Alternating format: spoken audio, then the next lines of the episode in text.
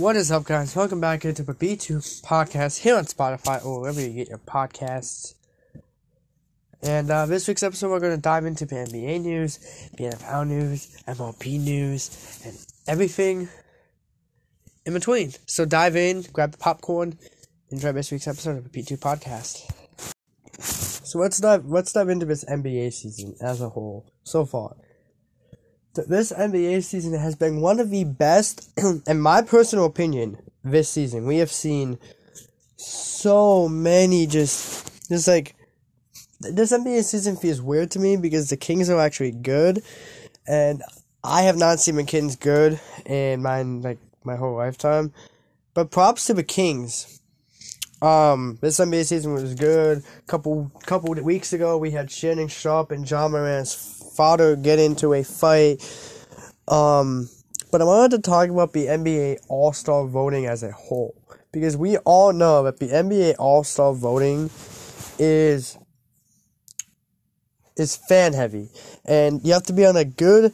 You have to be a, a top name like LeBron James, Luka Doncic, Giannis Antetokounmpo, one of those names, or you have to play on one of the most popular teams in the NBA, like the Lakers, the Warriors, the Celtics. So those guys, those guys that really shouldn't be on there, like Austin Reaves, Derrick Rose, who is a Knick, but like we need to like cut it with the Derrick Rose hype. And yeah, so the NBA All Star voting, obviously those guys, this determines who the fans want to see start the game, like who who gets to start.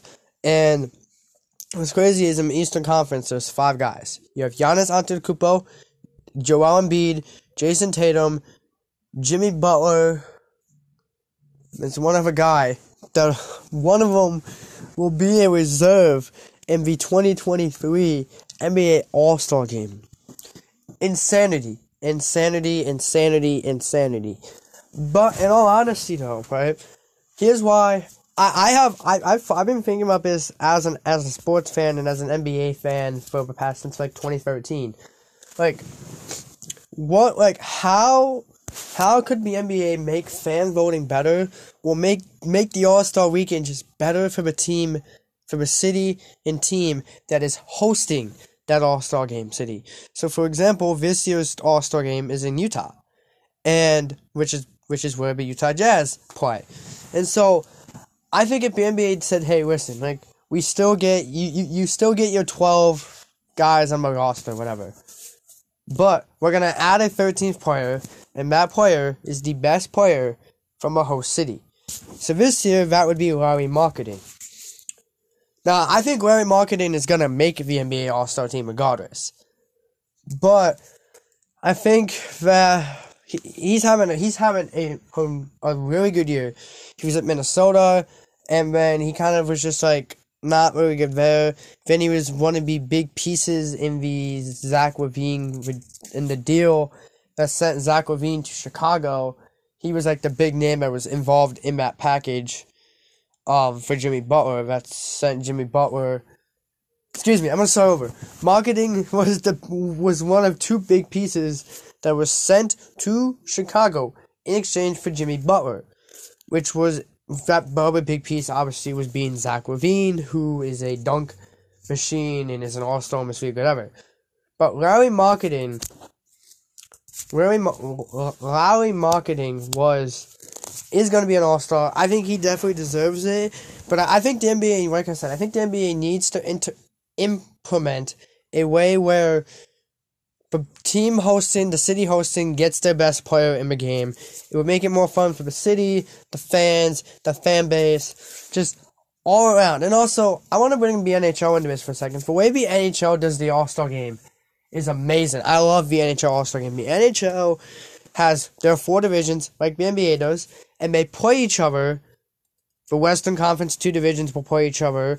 The Eastern Conference divisions will play each other, and then you play in the championship. So then the two Western Conference team division so will play two Eastern, and then you would go to the East versus West kind of championship. I like that. I think the NBA should. I don't know. Let me know what you think. Do you think the NBA like the, the NHL one's pretty freaking cool, but the NBA has a problem with fan voting, and th- this is the problem with fan voting, whether it's the NFL, the NBA, the MLB. It, it, it don't matter what it is. It, the problem with it is that the NBA All Star Game seems like it misses something. Like you have the stars versus rookies versus like the you have that game. Then you have the um All Star game. You have a dunk contest. You have a three point contest. You have a celebrity game. But it, it feels like it's missing something. It feels like it's like missing something, and so I think the NBA should add a mother like event to All Star Weekend. But that's just me. I want to know what you guys think. Do you all think the NBA should add a mother event to the NBA All Star Game weekend? And if so, what should it be? Should the coaches maybe play a game? Should it be like what like what what else should the NBA add? Let me know down. Let me know down in like the you know, or you can hit or you can hit up the Instagram page, but you know, just definitely let me know what else you think the NBA should add to this season to the All Star game to make it more like more fun. This as a whole has been fun to watch and for you know, it's just been fun. You know, we had Zion do a 360 against the Suns. We've had Shannon Sharpe and Ja Morant's father, T. Higgins, T. Morant, get into it. It has been a fantastic NBA season, and uh, I'm really looking forward to see where the rest goes. Um, but yeah, well, well, well. We're gonna talk about what I was considering last week from the episode I dropped a few weeks ago. The Mets ended up did not. The Mets ended up not getting Carlos Correa, and as a Mets fan, I want to take some time, a couple minutes, to talk about this. Now, as a Mets fan, I had said it multiple, multiple, multiple times before. The Mets didn't need Carlos Correa. Carlos Correa for the Mets was a luxury and was that one piece for the Mets to try to beat the Braves, the Braves to try to win the NL East, and actually try to get past the first round of the playoffs, get past the wild card in the divisional round. But they never needed Carlos Correa. The Mets were going to use Correa as a luxury. And in my eyes, the Mets had. But Brett Baty was willing to run left field if it meant he could play for Mets every day. Honestly, I think the Correa thing, Correa not signing for Mets worked out for Brett Baty and Mark Vientos' development. Because for the Mets, you have if you sign Carlos Correa to about twelve year deal, you Brett Baty and Mark Vientos is basically just staying my minors the whole season because they basically don't get to play unless Correa goes down with an injury or Lindor goes down with an injury or whatever the case may be.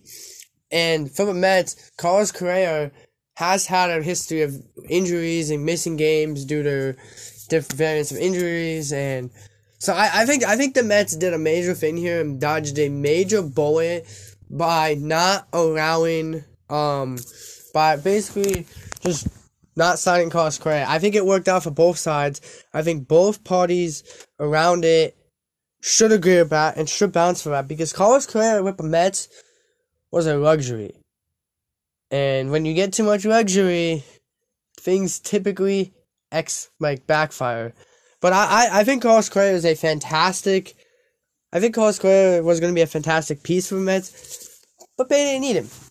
But like I said, the Mets did not need him, and Billy Eppler later came out and said that the Mets would be perfectly fine and they still have one of the best lineups in baseball without Correa, which is true. The Mets have, I'm gonna say they have a top ten lineup. I think the Astros have a better lineup. The um, Braves have a better lineup. There is better teams out there than the Mets who have a better lineup, but the Mets are definitely in that discussion of being a top ten lineup, and they probably have the best pitching staff in baseball.